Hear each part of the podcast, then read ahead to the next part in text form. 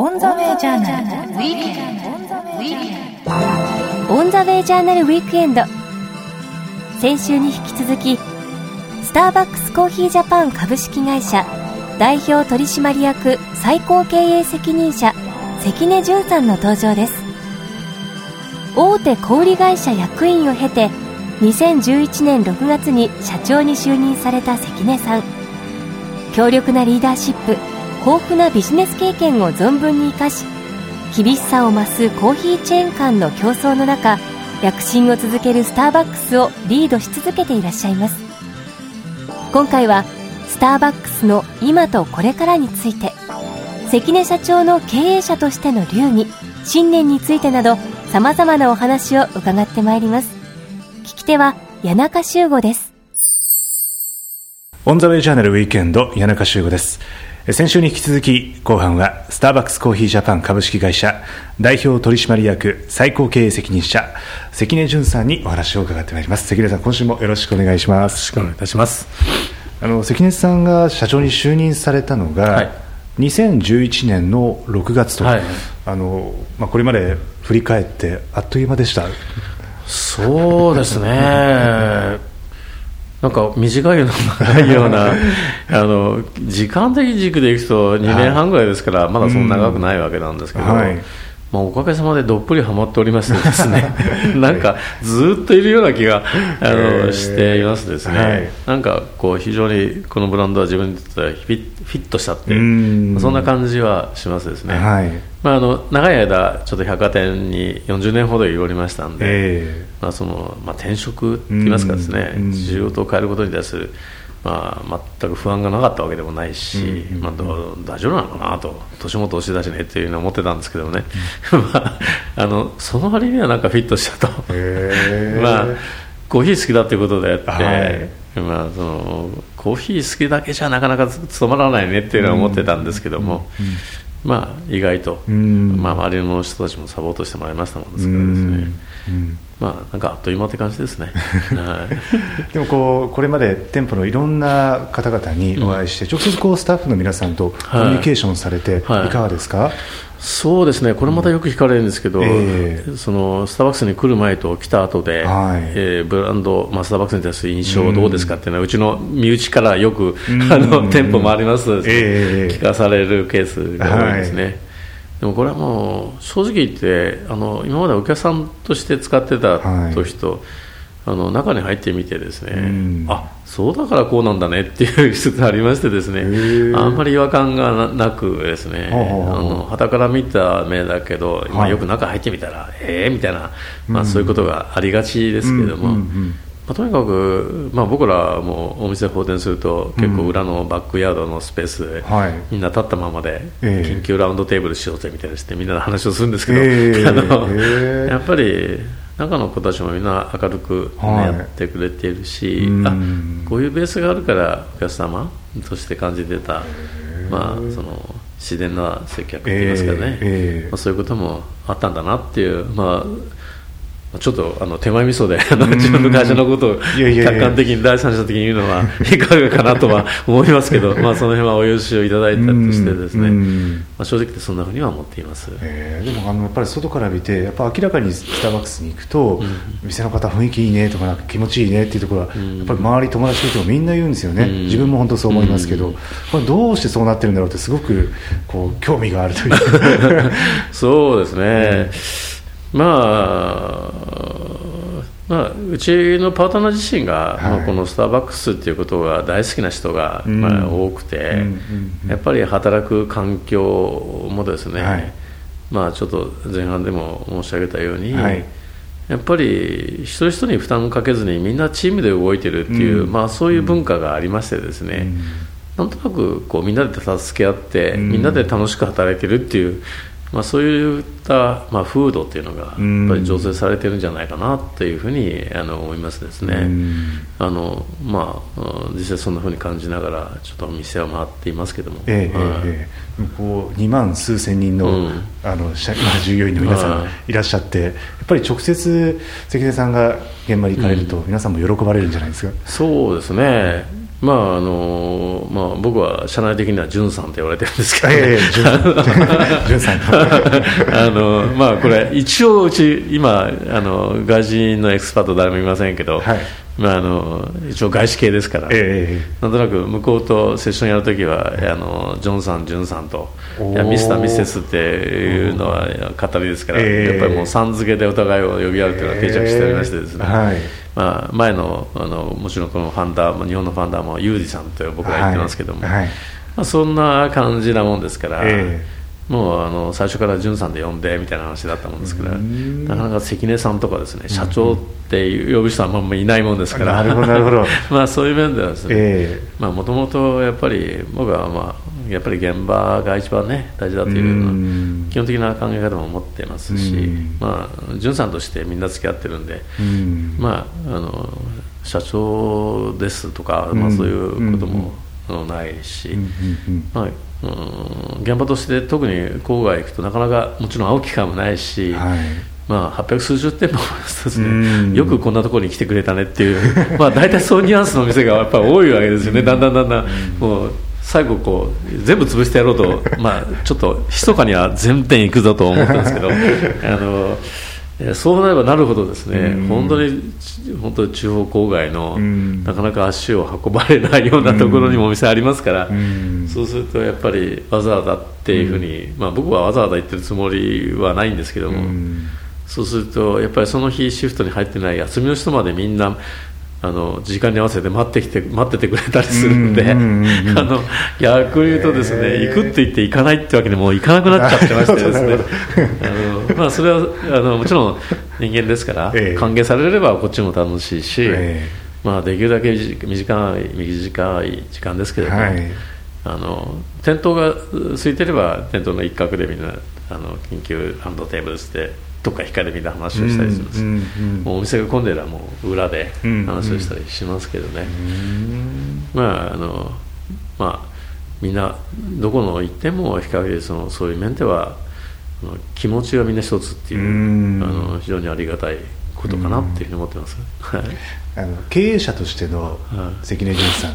経営の流儀というものは何かお持ちなんですか？いやそのあまり経営者としての自覚はなく 一応あの社長という形をやっておりますけど、はい、まあ、僕自身はですね、ええ、もう百貨店の営業上がりで店頭現場ずっと一筋でやってきて、はい、まあ、まあ、伊勢丹っていう、まあ、前職でも役員もやりましたけど、はい、まあ、あの子会社の社長もやりましたけども、まあ、正直言ってあの財務諸法もろくに読めないし あの まあそんなことよりもやっぱりあのチームリーダーっていう、はい、やっぱりボスという役割をね、はい、どこまで果たせるかなんですね、うん、もう財務諸法を読む専門家の人も周りにいるし、うん。えー、総務経理あの、ね、法務、もう専門家もいるし、うん、まあ、そういう人たちを基本的にもできるだけ、できるだけっていうか自分でできませんからね、任せをしながら、それをやっぱりトータルで会社として最適に何かっていうのが決めるのが、やっぱりあの社長の役割だと思うんですね、で私どもの会社っていうのは常勤で取締役って僕一人しかいなくてですね、あと両親会社から2人ずつ非常勤の取締役なんで。すね。え。ーよく一人で暴走してやるぞって。しないですけど。しないです まあそういう文化でもないので、えー、まあ、ある意味じゃあの逆に言うとそういうことも可能不可能ではないっていうことなんですよね、うん、でもそんな怖いことは自分でできないじゃないですか、うん、そうするとやっぱりチームビルディングなんですよね、まあ、いつもみんなにも言ってるんですけどもうよく野球とかサッカーのチームでかがに例えて、やっぱ俺はまあ今今日本のサッカーでいいからザッケローニ監督みたいなもんで、やっぱりうちでいう役員さんは、例えばヘッドコーチだったりとか、トレーニングコーチだったり、えー、あのそれぞれコーチの役割と、戦ってるのは転倒現場の人が選手だよねと、えー、やっぱり皆さんのコンディションもあれば、はいまあ、これ特に相手がどうのこうって、まあ、百貨店時代から言ってたんですけど、相手は誰かって言ったらお客様なんですよね、えー、やっぱりお客様が満足して最高だねって帰られれば、えー、こっちの得点だし、冗談じゃないよスターバックスなのにというふうな形になればこっちの視点だしね。やっぱりそういうことがそれぞれのお店だったりそれぞれの中で、最終的にはそこで繰り返しながら、基本的な結果が出るんで、やっぱり選手が本当に働きやすいところとようなこと。選手をどう生かすかっていうそのためのコーチだったり、ものもの含めた役割だったりそういうことも含めながら最終的なもちろん作戦指示判断っていうのはだってサッカーの選手サッカーの試合できゃザッケローニンがどう戦うぞと作戦指示出さなければ、選手はみんないくらスキルがあるそれが結果出ないわけですよね、まあ、それは岡田からオシムだなんだかんだって、彼は方で、多少その戦略戦術は変わったりするけど、ベースにある日本のチームっていうのは変わらないわけで、まあ、あのよくそういうスポーツの戦い方をします、はい、野球でもそうですよね、ええ、楽天、星野監督だったり、はいはいはい、でも選手を連れてきたりとかしてながらも、え、まあ、優勝という一つのゴールできるわけじゃないですか。はい、でこの我々もやっぱりチームでやってるから楽しいんで、うん、まあ、僕は一応2万3000人ぐらいのチームの総監督ですけど、うんはい、よく言うんですけどお店は20人から30人ぐらいの、その監督が店長で、ただ僕と違うのは店長はプレイングマネージャーなんですね。試合もしながらマネジメントもし監督業やってるわけで、まあ、1店舗あたり1億1000万とか2000万ぐらいの駅の売り上げですから、まあ、中小企業の社長ぐらいの、すごいですね。あるし、えー、まあ、しかも資金繰りの心配のない社長ですから。やっぱりね、中小企業の社長だったら資金繰りが一番のメインになって、っていうことじゃないですか。はいはいだからそれくらいのなんかプロ意識を持って、それぞれの店長さんが頑張ってくれる、そのかける線が会社としての業績になるねっていうことなので、まあ、親会社としてはやっぱりいろんな形で子会社支援のためっていうか、店頭支援のために本社機能があるわけで、あのまあ、そういうことの一つのフレームワークの中でですねやっぱり20人30人ぐらいをきちっとリードする、リーダーシップということを店長に期待しているわけですね、それともっと大きな単位でいくと自分もその役割だなっていうふうに、まあ、そんなことで、まあ、口癖的に言うのは一人じゃ何もできないよっていうのと、まあ、わりかしそういう言い方をが比較的口癖的にはしますね、うこうチームとしてやっぱりこう価値を発揮されていく、店舗の中でも皆さん本業を通じて社会にいろんな価値を生み出しているわけだと思うんですけど、そのスターバックスさんの社会への貢献という意味では、非常にこうインパクトが大きいと思うんですよね、うん、あの特にこの、えー、東日本大震災からはもう3年経ちますけども、うん、あの私もあの、活動ご一緒させていただいて、はい、改めてあのスターバックスの、えー、社会貢献の取り組み、東北に対してはどんなことされているか、あの関根さんからご紹介いただけますか？そうですね、もともとやっぱり社会貢献、やっぱり地域活動というのが、あの会社の中の大きなミッションの中の一つにやっぱりあってですね、はい。各店舗がそれぞれに地域とのつながりの中でですね、うん、それぞれのアクティビティをやってるっていう文化がありましてですね、あのあのじゃあ地域のお祭りに行って応援をしてみたり、街の掃除をしてみたり、あのまあ、それぞれの形の中でやれることはみんな一生懸命やるっていうことをちゃんと会社の時間の中でやるっていうことをですね、はい、あの今までやってきているわけですね、うん、まあ、そういったそのベースの土壌がありある中で、うん、まあ、2011年の3月11日ですか、うん、まあ、ああいう大きな出来事が起きたわけで、まあ、あのうちのパートナーも一人あの、えー、亡くなった方がおりまして、はい。まあ、店舗そのものは、あのその周辺津波のエリアにはございませんでしたので、あの店舗との直接被害とかはないんですけども、まあ、それを利用されるお客様方動きで傷んだり、まあ、何らかの形で亡くなってなくてもやっぱりその身内親戚が亡くなったりとかっていう方はたくさんいらっしゃるわけで、まあ、これはもうその時点で我々ってじゃあどんな形で支援ができるのかなっていうことを、まあ、考えたわけです。もともとそういうベースがやっぱりあるわけですから、あの会社としての体制はもちろんそのアメリカアメリカのハード手術も、ああい う形ですから、はい、あの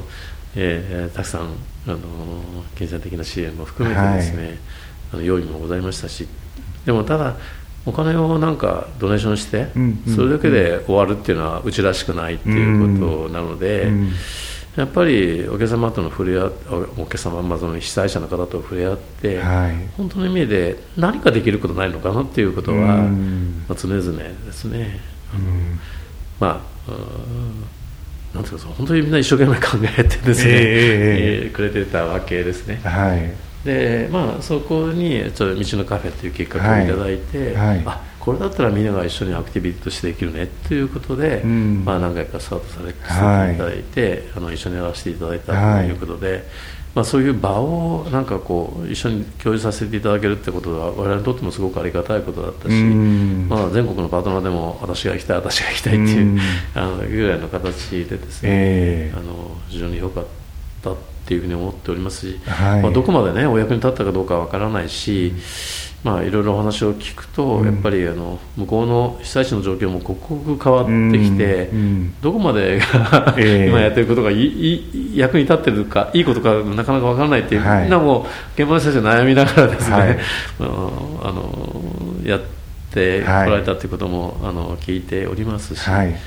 まあ、本当にできることしかないから。あのどんなに頑張ってみても点でしかないってことも僕らも十分認識しておりますけども、はい、まあ、そんなことを通じながらですね、うん、まあ、我々は全国1000店舗という一つの広がりが持ってるもんですから、うん、まあ、これをやっぱり風化させさせずに伝えていくという形を、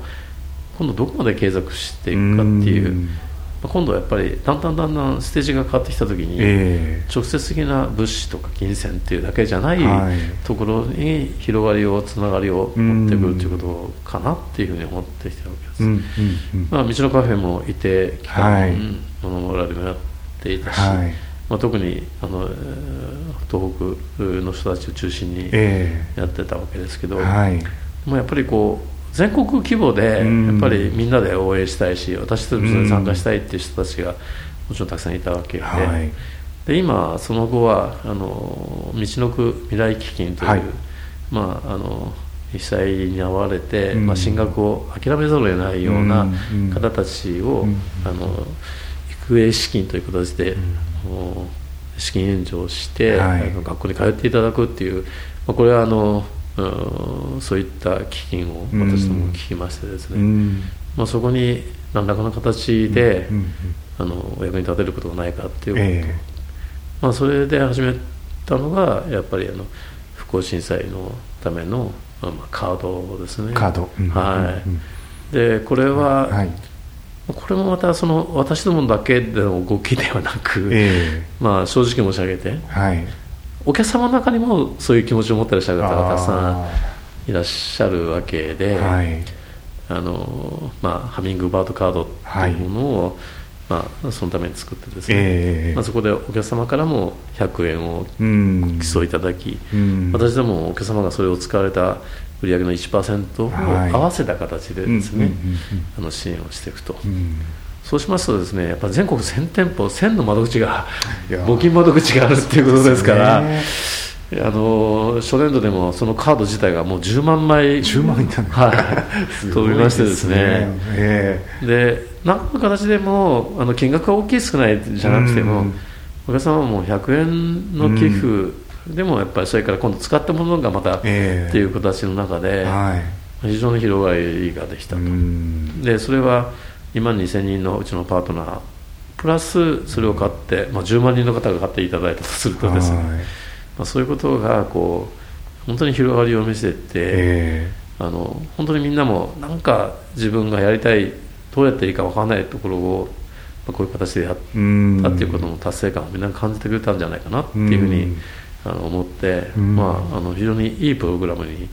あの参加できたなっていうふうには思っていますですね。でまあそれはもうあのもともとその道の組来基金っていうのが、えー、あの基本的にはその時に生まれたお子様が卒業するのですから、うん、25年ぐらいのプロジェクトなんで、うん。うん、25年はやめられないっていうプロジェクトですね、まあ、あの主催された方はですね、えー、で我々は、まあ、あの応援させていただくわけですから、来年やめたって言えばあのやめませんけど、あの、でわけで、そこまでこうねこう、はい、皆さん頑張ってらっしゃるところに一緒になってやれるっていうこと自体がですね、非常に意味があるかなと、実はあの2000毎年秋から冬にかけてやってるわけですけど、はい、あの去年2013年の秋もですね、はい、まあ、要するに2年目で普通こういうものってもう1年目から2年目って、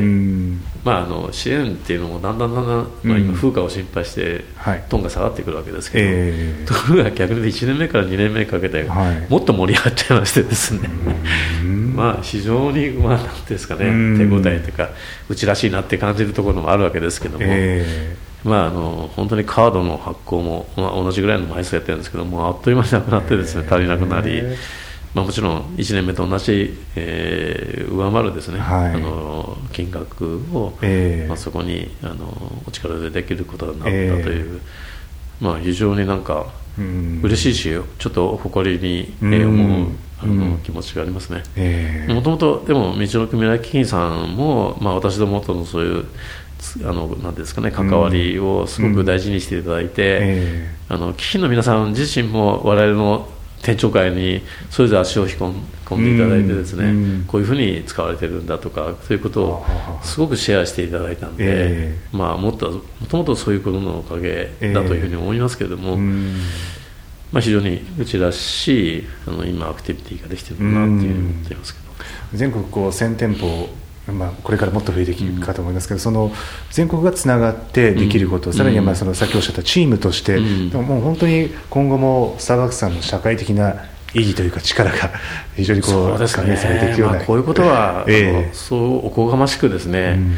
地域に貢献してるんだぞとか、貢献してやってんだぞみたいなことは、もうさらさら言ったところで全部すごい嘘になるんですよね、だから、そんなことじゃなくて、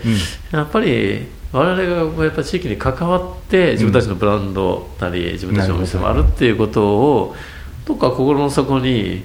あの思って、えー、うちのパートナーが思っていれば、えー、地域ととのつながりっていうことを、はい、やっぱり意識するっていうことじゃないですかやっぱり日常的にそういう、えー、文化とか土壌っていうことを、えー、まあ、今後もさらにしっかり作っていくことによって、うん。うん、まあ、2万3000人もいればですね、うん CEO 社長が命令したからってみんな動くわけないですよね。命令じゃ動かないですよ、あの命令じゃ動かないけど、うん、我々はやっぱり自分たちで考えて動いてねっていうのがこのうちの文化なんですね、えー、そうじゃなかったらもう心配でみんな寝られないですよね。店長も含めて。それでもうちはそうじゃそういう文化ではないので、はい、あの本当に皆さんが自分たちでオーナーシップを発揮して、はい、自分たちで考えたらどうなの？ということを、うんあの非常にしっかりみんなが考えられる企業かなって思っているので、うん、あの植生を通じて社長が命令してみんなを動かしてるわけでも全くないっていうふうに思いますね。うん 2014年の今年スターバックスではどんな動きが見られそうですか？そうですね、うん、まあ、あのだんだんと粛々とやるしかないね、チームしか、あの僕としては今のところ言いようがないですよね。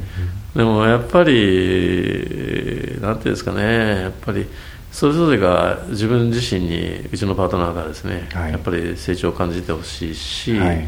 世の中が刻々と変わるんで、うん、まあ、実はもう去年も、まあ、去年というか、この年度が3月まで終わりの今年もですね、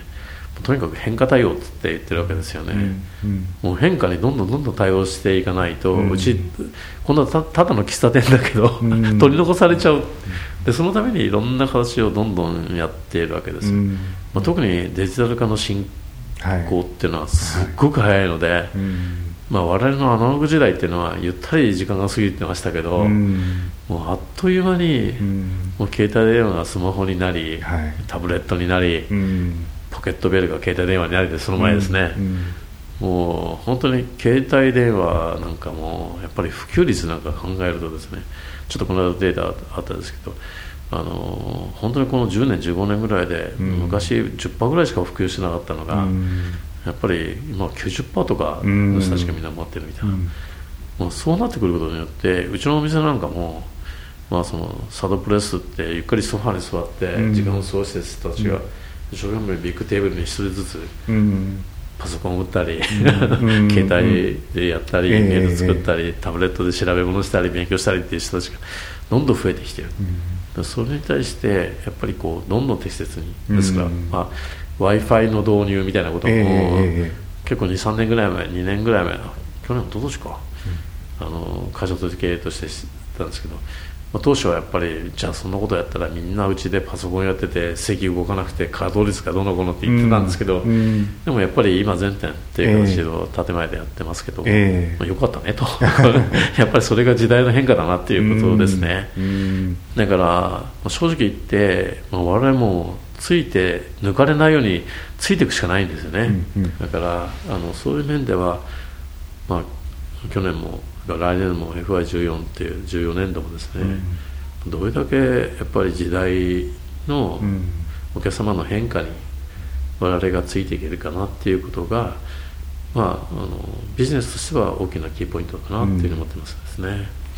じゃ最後に、はい、あのなりますけども関根さんの今年の抱負を 一言いただいて。そうですね。今年の抱負とか、はいまあ、よくあの 座右の銘って何ですかとか尊敬する人なんですかとかってよく聞かれるんですけどあんまりそういうことを日頃考えながら生きていないので もうあの今年でどうの考えてたらもうとにかくあの、はい、えー、まあ年齢的にもかなりいっておりますのでもう今一番自分にとって大事なことって健康しかないんですね。ですからもうあの、健康に長生きするってことですね、うんうん、やっぱりあの不健康に長生きしても何も意味はないので、うんまあ、そういう面ではやっぱりこう健康でどこまでいられるかっていう、まあ、健康で自分が元気でなければ、うん、やっぱりパートナーに元気にしろって言えないわけですよね、うん、だから誰にも負けずにうちのパートナーは誰によりも元気っていうか気持ちを前向きに持つっていう、まあ、そういうことを継続できればいいなと思っておりますし、まあ、僕が辞める時はもう楽しくなくなったら辞めるぜってみんなに公言してるんで もう楽しくするのは誰も楽しくさせてはくれないんで自分で楽しくしないと、っていうわけじゃないですか。ですから、まあ、楽しくあの健康に元気でっていう非常につまんないあの方かもしれませんが、まあシンプルにそういうことなのかなというふうに思いますけど。オンザウェイジャーナルウィークエンド。スターバックスコーヒージャパン株式会社代表取締役最高経営責任者関根淳さんのお話をお届けいたしました。オンザウェイジャーナルではホームページも展開中です。検索サイトからカタカナでオンザウェイジャーナルと入力してホームページへとお進みください。こちらでは放送の動画もご覧いただけます。音声ポッドキャスティングのダウンロードはこちらのホームページまたは iTunes からどうぞ。オンザウェイジャーナルウィークエンドそろそろお別れの時刻です。来週のこの時間もリスナーの皆さんと共に日本のあるべき姿世界と日本そして時代というものを一緒に見つめ考えてまいりたいと思います。